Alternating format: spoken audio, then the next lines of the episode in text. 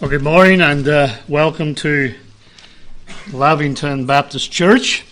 And for those that are looking in on live stream, we welcome you too. And we do pray the Lord has a blessing for each and every one of you.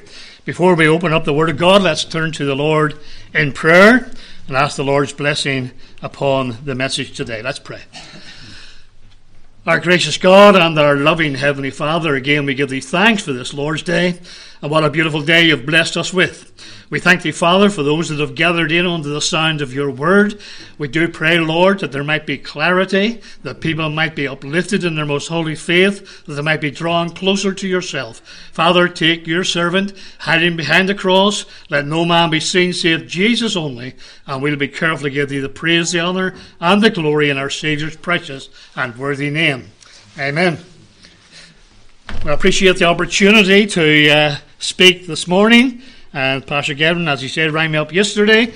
Uh, but I'm an old scout, and it's always good to be prepared. And so, praise the Lord, we're able to do that and to uh, fill in. And it's good to hear that uh, Gavin has got the all clear. Keep praying for Jill. Uh, she's not uh, too well.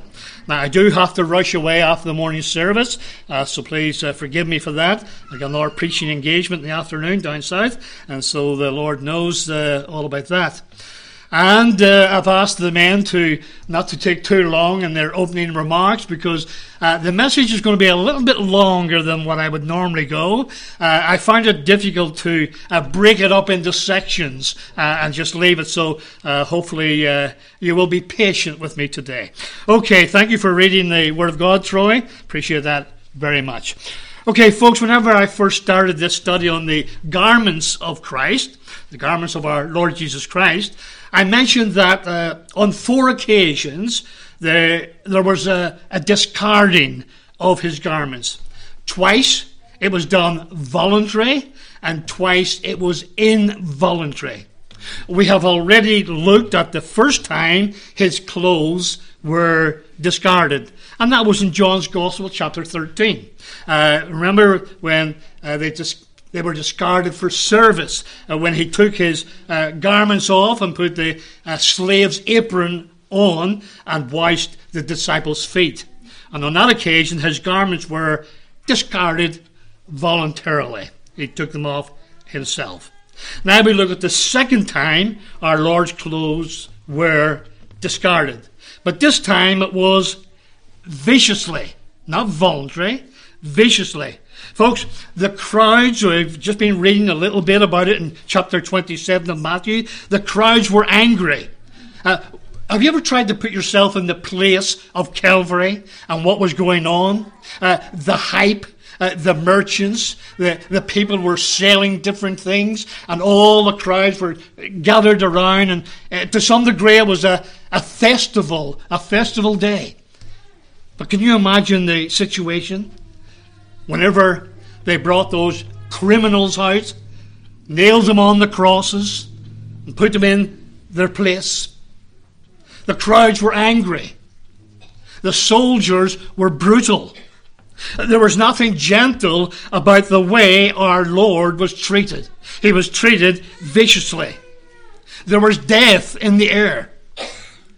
And in the scriptures we just read a few moments ago, we see that his clothes were discarded for suffering. Discarded for suffering.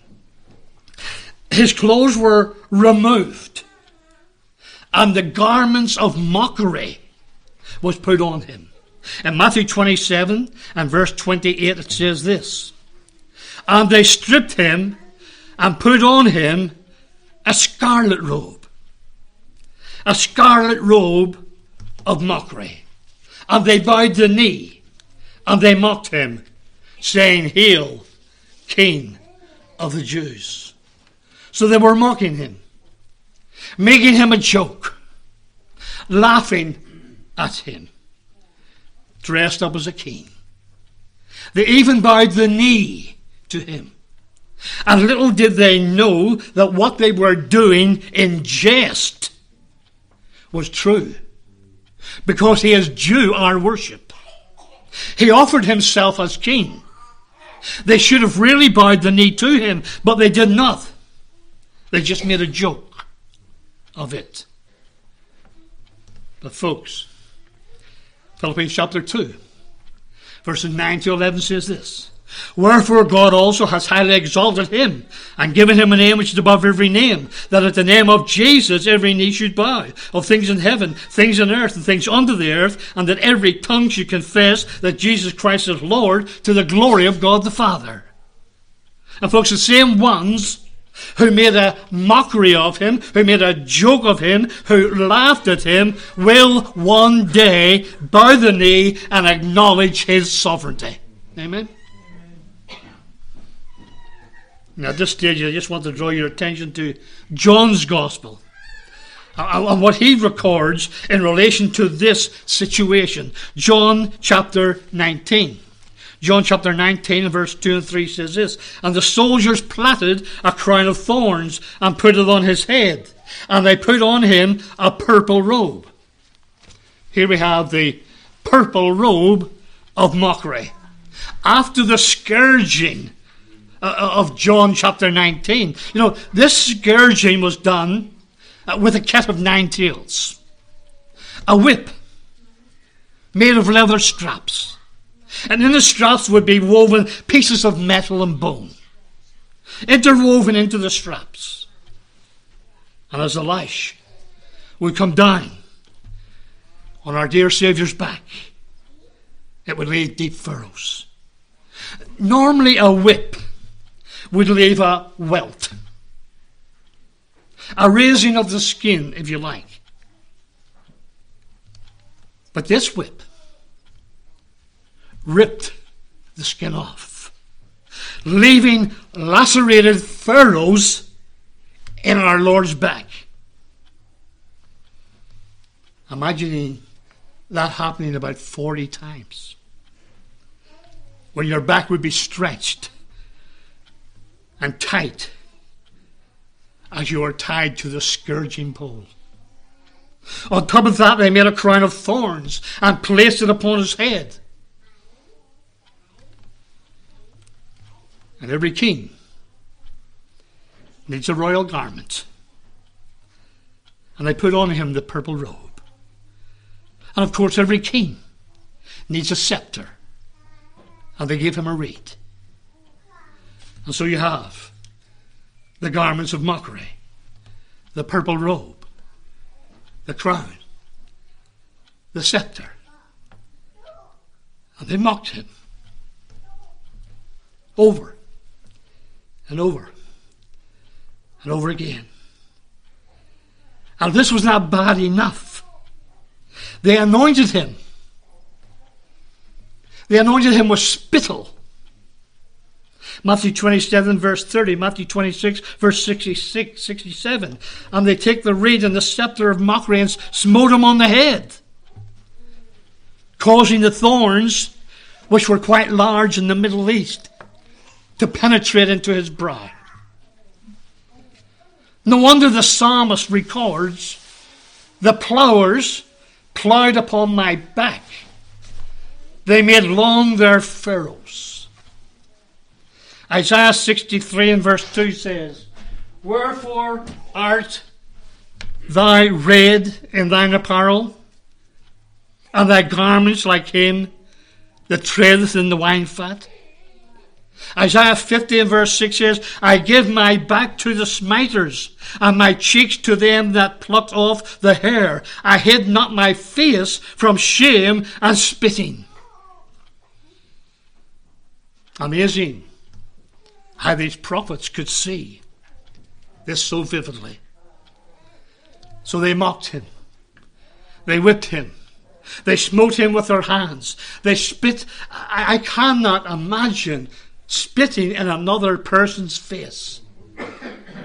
And they spit on him. And then they take the reed and they beat the thorns into his brow. That reed that could have condemned him to a lost eternity. That reed that could have opened up the ground as it did in the days of Korah and swallowed them up. That reed which could have summoned 10,000 angels to come down and set him free. But no. They beat him on the head with the reed. No wonder Pilate said, Behold the man. Gaze upon him. Look at him. Take notice of him. And folks, if there's any unsaved here today, I want you to take notice of our Savior. I want you to look at him. I want you to gaze upon him because on that cross he was suffering for your sins. He was suffering for the sins of the whole world. And we need to take notice of that. You know, in a different way. The Greeks would say, we would see Jesus. And praise God for those who are believers today. And we would see Jesus today. And so often we look at these verses, which are very uh, common, as it were, preached on quite a bit. But we need to do that as believers to go over and over and over to remind us what our Savior has done for us. I just want to finish off this little section discarded for suffering. And I just want to highlight a fairly obscure type and finishing off this section. Please turn to Numbers chapter 4. I love looking at the types. I was brought up on the types, as Pastor Gavin was, and listening to Pastor Willie Mullan and uh, Ian Paisley they love to highlight the types. But this is a type that I've been studying over the last while. Numbers chapter 4 and verse 13 only. And they shall take away the ashes from the altar and spread a purple cloth thereon. A purple cloth thereon. They shall take away the ashes of the altar. Now, the sacrifices in the Old Testament, by and large, represent the Lord Jesus Christ. And the ashes are the death of the sacrifice. And they shall take away the ashes from the sacrifice and spread a purple cloth thereon. And as I thought about this, this also, and I just say, could have been. Don't read me out of this church because of error, okay? It could have been the covering that Joseph of Arimathea used to cover our Lord. The purple cloth the robe of mockery, if you like, the royal robe of mockery, purple in colour, which was used to cover the Lord in mockery, would have been covered in blood. It would have been of no use to anyone. So when it was taken off him, it would have been discarded, as it were. Useless. And when our Lord was taken down off the cross, the sacrifice the ashes, if you like, could have been covered with the purple robe. And I shall take away the ashes from the altar and spread a purple cloth thereon. And the purple robe of mockery becomes the purple robe of majesty, covering our Saviour. As I said last time, I could also it could also have been the outer coat. We're just not sure. It doesn't say. But the types are there for a reason.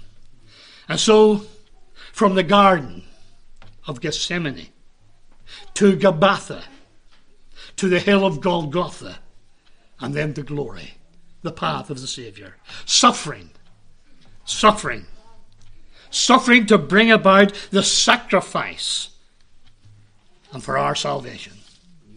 Discarded for suffering. Now we move on to the third occasion when our Lord's clothes were discarded. He discarded his garments. And to a point we've already seen uh, some of that situation. We've looked at discarded for service. That was the feet washing. We've looked at discarded for suffering. The robe, the crown, the spitting, the reed. The first was voluntary. The second was viciously. The third, which we're going to look at very briefly, it was discarded for sacrifice, and that would have been done violently. Remember, he had been beaten. Beaten to within an inch of his life. He couldn't even manage, as a human being, to carry his own cross. He was whipped.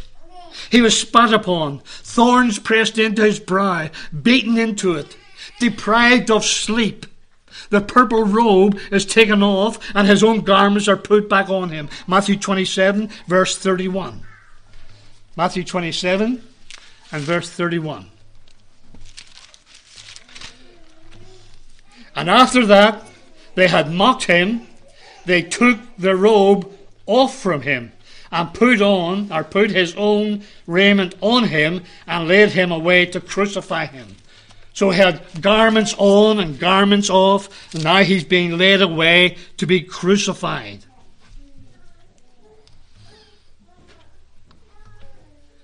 Some of the hymn writers I wouldn't quote. But some actually see the whole situation very graphically. And hymn writers put it this way Was it for me, for me alone, the Saviour left his glorious throne? The dazzling splendour of the sky, was it for me he came to die? Was it for me he wept and prayed? My load of sin upon him laid? That night within Gethsemane, was it for me that agony? Was it for me? He bowed his head upon the cross and freely shed his precious blood, that crimson tide. Was it for me my Saviour died? Very poignant, very true. And folks, when we read the Old Testament, we see many prophecies relating to our Lord's suffering. We haven't got time to go into them all, but Genesis 3, Exodus 12, Numbers 4, uh, Psalm 22, Psalm 129, uh, Isaiah 50, Isaiah 52, Isaiah 53, Isaiah 63, and so many more talk about the suffering of our Lord Jesus Christ. And of course, what was future then was fulfilled in Christ. And when we come into the New Testament, his actual sufferings are recorded for us. And all scripture is given by the Spirit of God and is profitable for doctrine, for reproof, for correction, for instruction in righteousness, that the man of God may be perfect, thoroughly furnished unto all good works. And then when we read Revelation, in relation to the vesture dipped in blood, this is future. When our Lord returns in victory clothed in his garments, which are the evidence of his suffering. Revelation 19:13 and he was clothed with a vesture dipped in blood and his name is called the word of God. And one day he'll stand before his enemies and he'll have the evidence of what they have done. And so as we read in Matthew 27:31 our Lord's clothes were discarded for the third time this time for sacrifice. And it would have been done violently. And folks, we have looked at his sufferings, but, but what he endured on the cross was much, was much, much more than just suffering. Oh, you could go into all his suffering, and we, we could do it very graphically. And with children here, you wouldn't want to do that about the, the, the whipping and the scourging and the spitting and all the rest of it. But what he suffered on the cross was much, much more. And he cried out, My God, my God, why hast thou forsaken me? What did he mean? What was going on? Eli, Eli, lama sabachthani. When Jesus was dying on the cross, there was three hour time period when he became sin for us. And each one of us are born in sin and shaping in iniquity. And if you're here today and you've never accepted Christ as your Savior, you are still in your sin. But Jesus Christ went to the cross to bear your sin in his own body. And he became sin for us, literally. He bore in his own body our sins, without exception. All our sins were transferred unto him. He was God in human flesh. He became the final and complete sacrifice for sin. And I believe in that moment he was banished from the presence of God. Because sin cannot exist in his holy presence. That's why he said, My God, my God, why hast thou forsaken me? Habakkuk 1 verse 13 says, Thou art of purer eyes than to behold evil. And his cry was true. And he endured the separation of God that you and I deserve. And folks, that ought to bring us great comfort. Because Christ died for us so that we need not to fear death and hell ourselves. Now, today we do not have the time to go into all the sayings of the cross, but this one is very significant. My God, my God, why hast thou forsaken me? And here, of course, he is quoting Psalm 22 and verse 1. So we know that God forsook Jesus on the cross. For reasons I've just explained, sin cannot dwell in God's presence. But here's a question. And Pastor Gavin, this is only a question. I am not theologically clever enough to answer this question. Did the Father forsake his Son? It's very deep. My God, my God, why hast thou forsaken me? But did the Father forsake his Son? You see, Willie Mullins said, under no circumstances would his Father forsake his Son. And I don't know if you can differentiate between the Father and God.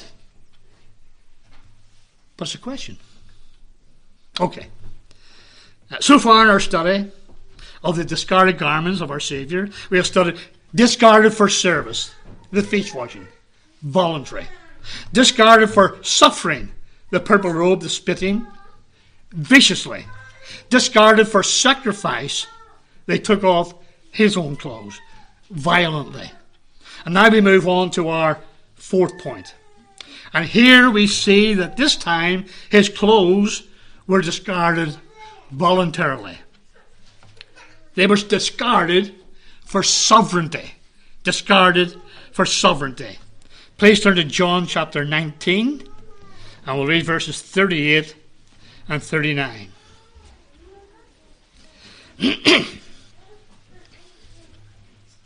John chapter 19, verse 38. And after this, Joseph of Arimathea, being a disciple of Jesus, but secretly, for fear of the Jews, besought Pilate that he might take away the body of Jesus. And Pilate gave him leave.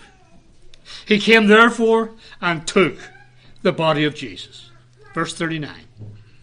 And there came also Nicodemus, which at the first came to Jesus by night and brought a mixture of myrrh and aloes, about a hundred pound weight. About a hundred pound weight. A little bit different from our hundred pound weight. Uh, they reckon it could have been around about 80 of our pounds. Uh, what's that? Roughly 37 kilos. Now, there are at least three things that I want you to take note of here. Just three things. There's probably more. First of all, a new character is introduced to us, who is, I believe, the fulfillment of a great type in the Old Testament. And that is, of course, Joseph of Arimathea. He's introduced to us. We'll look at that in just a moment. The second thing we notice is that an old character is reintroduced Nicodemus. The thirdly, and thirdly, the, the place of our Lord's entombment is described. A new tomb belonging to a rich man, clean and never used. You have to read all the synoptic gospels to see that. Now here's just a little bunny trail in between, okay? You know the bunny trail is? That's when you go off service and you speak about something else and then you get back on again, okay? Now it's just interesting that one of the greatest types of our Lord was Joseph in the Old Testament. Do you know that no sin is recorded against him? He was hated by his brothers. They, they became the tribes of Israel, the Jews. He was sold for the price of a slave. And, and, later on, I'll tell you a little bit more about Joseph. But Joseph is one of the great types of our Lord in the Old Testament. Then we have the first male person to touch our Lord's human body. And he was called Joseph. And he was his earthly father. And the first person to touch our Lord after his death was another Joseph. Just thought I would just show you that as a little bunny train. Uh, you know, uh, Joseph was an honourable man, Joseph of Arimathea, who waited for the kingdom, was a disciple or a follower of the Lord Jesus. Now, John chapter 19, verse 40, please. John chapter 19 and verse 40, it says this Then took they the body of Jesus and wound it in linen cloths with the spices, as the manner of the Jews is to bury. And in the place where he was crucified there was a garden, and in the garden a new sepulchre, wherein was never man yet lain. There laid they Jesus, therefore, because of the Jews, preparation day. For the sepulchre was nigh at hand. And here it tells us that the body of the Lord Jesus, our sacrifice, was wound in linen cloths. And they laid him in a new sepulchre, wherein never a man was yet lain. Brand new. Now, Matthew 27 and verses 59 and 60, it tells us that Joseph, it was Joseph's own tomb. And it was new. And in Mark's Gospel, chapter 15 and 46, it confirms it was fine linen and laid him in the sepulchre. Now, please turn to Numbers chapter 19. Numbers chapter 19. Check Genesis, Exodus, Leviticus, Numbers, just in case. Numbers chapter 19 and verse 9.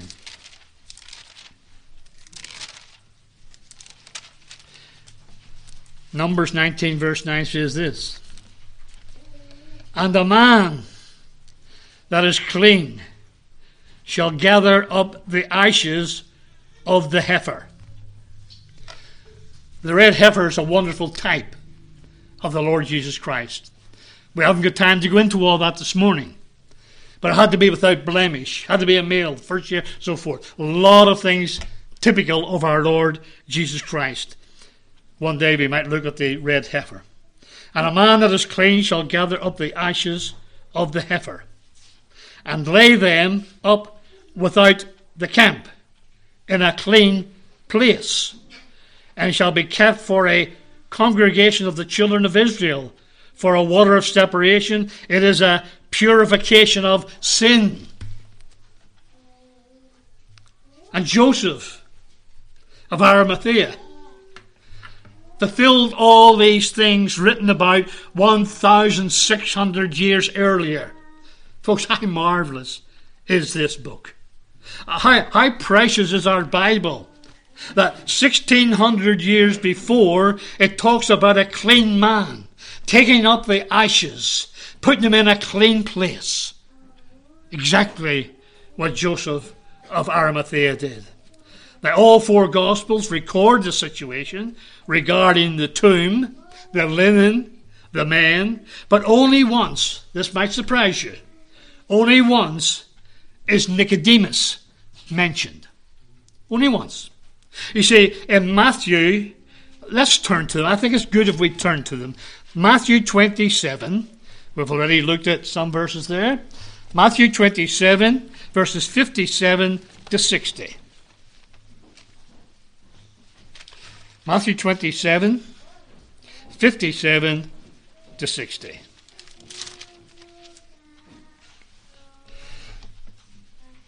When the evening was come, there came a rich man of Arimathea. He made his death with the rich. Isaiah 52 and 53. When the evening was come, there came a rich man of Arimathea named Joseph, who also himself was Jesus' disciple. he went to Pilate and begged the body of Jesus. Then Pilate commanded the body to be delivered. And when Joseph had taken the body, he wrapped it in clean cloth and laid it in his own new tomb, which he had hewn out of the rock. And he rolled the great stone to the door of the sepulchre and departed. Only Joseph mentioned. Now please turn to Mark chapter 15 I think it's good to compare Scripture with Scripture. Mark chapter 15, verse 42. And now, when the evening was come, because it was the preparation, that is, the day before the Sabbath, Joseph of Arimathea, an honourable counselor. He was rich, he was honourable. The two don't normally go together, do they? Being rich and being honourable. Which also waited for the kingdom of God uh, and went in boldly unto Pilate and craved the body of Jesus. Now, please turn to Luke chapter 23. Luke 23, verses 50 to 53. And behold, there was a man named Joseph, a counselor, and he was a good man. He was good, he was honourable, he was rich, and he was a counselor and a just. The same had not consented to the council and deed of them. He was of Arimathea, a city of the Jews, who also himself waited for the kingdom of God. This man went unto Pilate and begged the body of Jesus. And then please turn to John. John chapter 19, 38 to 42. And after this, Joseph of Arimathea, being a disciple of Jesus, but secretly for fear of the Jews, besought Pilate that he might take away the body of Jesus. And Pilate gave him leave. He came, therefore, and took the body of Jesus. And there came also Nicodemus. So, John is the only one that mentions Nicodemus. Why? Well, I believe that Joseph of Arimathea is the main man here. Joseph of Arimathea was the man, the counselor, the rich man, the clean man, who fulfilled the type of Numbers chapter 19. And I want you to notice something else here. He begged, he craved, he besought the body of our Lord. He was a clean man and fulfilled the type of the clean man of number 19. So our Lord was wrapped in clean, fine linen clothes. And folks, our Lord in his death fulfilled all the Old Testament types and shadows. And here, as he was bound with clean, fine linen, after he had shed his blood in sacrifice, fulfilled the types of the high priest. Again, we haven't got time to go into them. Leviticus 16:23, Leviticus 6 chapter verse 10, Leviticus 16 verse 4, all wearing the fine linen. And our Lord fulfilled all those types. So our Lord not only fulfilled the type, but he is now our great high priest in heaven. Hebrews chapter 4, 14 to 16 says this. Seeing then that you have a great high priest that has passed into the heavens, Jesus, the Son of God, let us hold fast our profession. You can read the rest later. And now our Lord has entered into the heavens, and he is our mediator and our great high priest. Another little thing I want you to, uh, as it were, take notice of is Psalm 45 verse 8, which says, all thy garments smell of myrrh, and aloes, and cassia, out of the ivory palaces whereby they have made thee glad. All thy garments smell of myrrh. At his birth, or really sometime after his birth, the wise men did not come for about a year at least a year after his birth. But be that as it may, uh, the wise men gave and presented him with gold, frankincense, and myrrh. During his ministry, Mary anointed him with precious ointment of spikenard. At his death, he is again anointed with myrrh. And in the Song of Solomon, where we read of the love of the bridegroom for the bride, it says, I rose up to my beloved. My hands dropped with myrrh, and my fingers with sweet smelling myrrh upon the handles of the locks. And so we can say that our Lord's life and ministry, and even his death, would have been a sweet smelling savour unto God. Folks, this is what God desires. This is what God has been pleased with from the beginning. Genesis 8 and verse 21 says this And the Lord smelled a sweet savour. And the Lord said in his heart, I will not again curse the ground any more for man's sake, for the imagination of man's heart is evil from their youth. And in 2 Corinthians 2.15 it says this, For we are unto God a sweet savour of Christ in them that are saved, and in them that perish. The question is, folks, today is your life a sweet smelling savour unto God? You know, Ephesians chapter 5, verses 1 and 2, we're exhorted to be followers of God as dear children, and to walk as Christ walked, who gave himself as an offering and a sacrifice to God, a sweet smelling savour. And so, Joseph anointed the Lord with myrrh, put on him the linen clothes, laid him in a clean place, and the sacrifice that was made is led to rest outside the camp. That's an answer to the prophecy. Now, I have dealt at length in another message regarding Joseph uh, fulfilling uh, this great type. Uh, and a man that is clean shall gather up the ashes of an heifer. Uh, be interested if you check that out and, and see the similarities of the heifer, the red heifer, to our Lord Jesus Christ. It's a wonderful study. And so Joseph fulfills that type. And so, as I've said before, born from a virgin womb, buried in a virgin tomb born into a mother's hands, died and into the father's hands. Now, in the tomb, the grave clothes, excuse me, in the tomb, the grave clothes were laid aside. They were laid aside for sovereignty, discarded for sovereignty. His humiliation, as it were, had given place or given way to exaltation.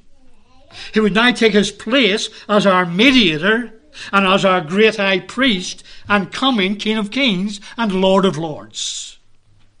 And again, there's a couple of things I want to bring to your attention. In John 19, 32 and 33 says, Then came the soldiers and brake the legs of the first and of the other, which was crucified with him.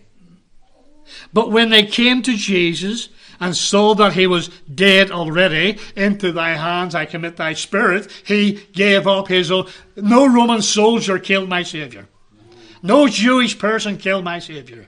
He gave his life for our sins on the cross. He gave it up. They break not his legs. And here, folks, we see the accuracy and dependability of the Scriptures. Psalm 34, verse 20 says this He keepeth all his bones, not one of them is broken. Exodus 12, verse 46 says this, and this is when they were coming out of Egypt and were celebrating the Passover. And it says here, and we read of the Passover lamb, but it says, Neither shall ye break a bone thereof. How marvellous is the scripture! Uh, uh, and the types and the shadows and the pictures all through. And not one person over 6,000 years of history has been able to prove that it's wrong. It's wonderful. You know, usually the legs would be broken. The two thieves had their legs broken. Now, need to remember, folks, that crucifixion was not known to Israel. And, and all these prophecies were about the breaking of the feet and the furrows in the back and the nails in the hand and so forth. It was brought in by the Romans. So let's look at some other remarkable prophecies. Zechariah 12, verse 10 says, And they shall look upon me whom they have pierced. He didn't know about crucifixion. Psalm 22:16 The assembly of the wicked have enclosed me they pierced my hands and my feet What a picture They part my garment among them and cast lots upon my vesture John 19:36 For these things were done that the scriptures should be fulfilled. A bone of him shall not be broken. And again another scripture saith they shall look on him whom they have pierced. And thirdly do you know it was the Romans custom after the crucifixion? And they were usually thieves and people accused of insurrection and so forth. And after they were crucified, they'd normally be just dumped to the ground. And then they would be put in an old type wheelbarrow, similar to what we're watching in India today. And we need to pray for that country. There's thousands upon thousands dying every day, folks souls going to a lost eternity. And sometimes we get so blase about the whole thing that we just pass it over in a moment of time. And they would dump them on a cart. And they would wheel them over to the pauper's grave and, and just dump them in. But Isaiah 53 and verse 9 says this And he made his grave with the wicked and with the rich in his death he was bound for a common grave, folks.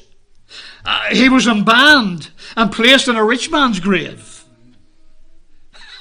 How marvelous these scriptures are. Whenever I'm studying these things, I just say, well, praise God.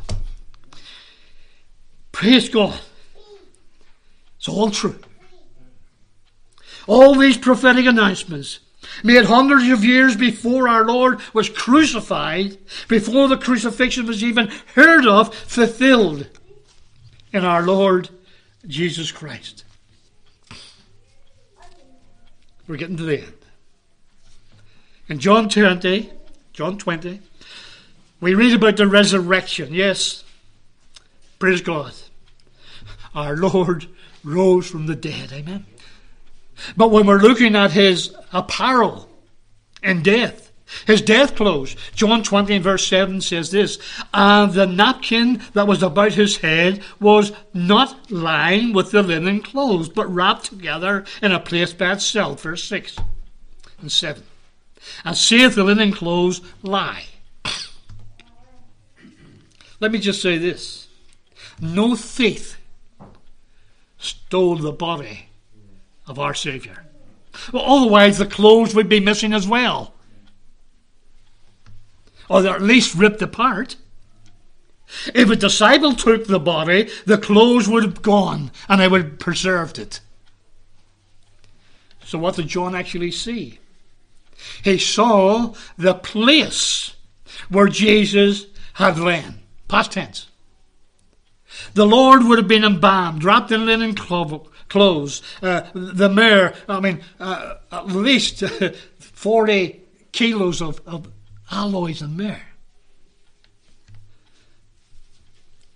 And the linen clothes would have been undisturbed as the Lord would pass through them. Just in the same way he passed through the walls and appeared unto Simon, or unto uh, Thomas and so forth.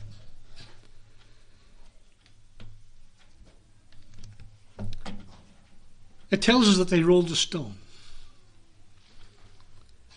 in front of the tomb.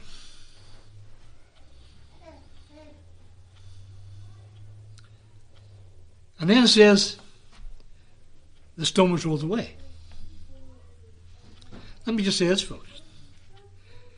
This stone was rolled away not to let the Lord out, but to let us in, so that we might see his clothes lay.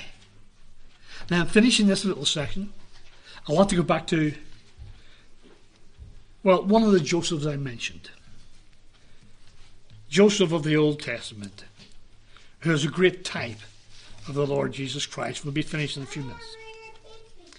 I'll just go through this very quickly. I'll give you the bones, you can put the flesh on. Joseph was beloved of his father in the Old Testament. Our Lord Jesus Christ was beloved of his father. Joseph in the Old Testament wore a special robe. Our Lord Jesus Christ wore a special robe. Joseph in the Old Testament was hated by his brothers who became the tribes of Israel, the Jews. Our Lord Jesus Christ was hated by his brethren, the Jews. Joseph was sold for the price of a slave. In the Old Testament, that was 20 pieces of silver. Our Lord was sold for 30 pieces of silver, the price of a slave. I suppose that was inflation in those days. 20 pieces in the Old Testament, 30 in the New. Joseph was condemned unjustly. Our Lord was condemned unjustly. Joseph had two companions with him. One lived and one died. Our Lord had two companions. One lived and one died. Joseph was elevated to the throne in Egypt. Our Lord is elevated to the throne. Joseph laid aside his prison clothes. Our Lord laid aside his prison clothes. Joseph reigned in Pharaoh's stead. Jesus Christ is reigning today. Joseph returned to his people, and all these except the last one has been fulfilled in our Lord Jesus Christ. And now we wait for him to fulfill the last one when he returns for his people in the rapture, which is imminent. Imminent. Discarded for service, discarded for suffering, discarded for sacrifice, discarded for sovereignty. May the Lord bless his word to our hearts. Let's pray.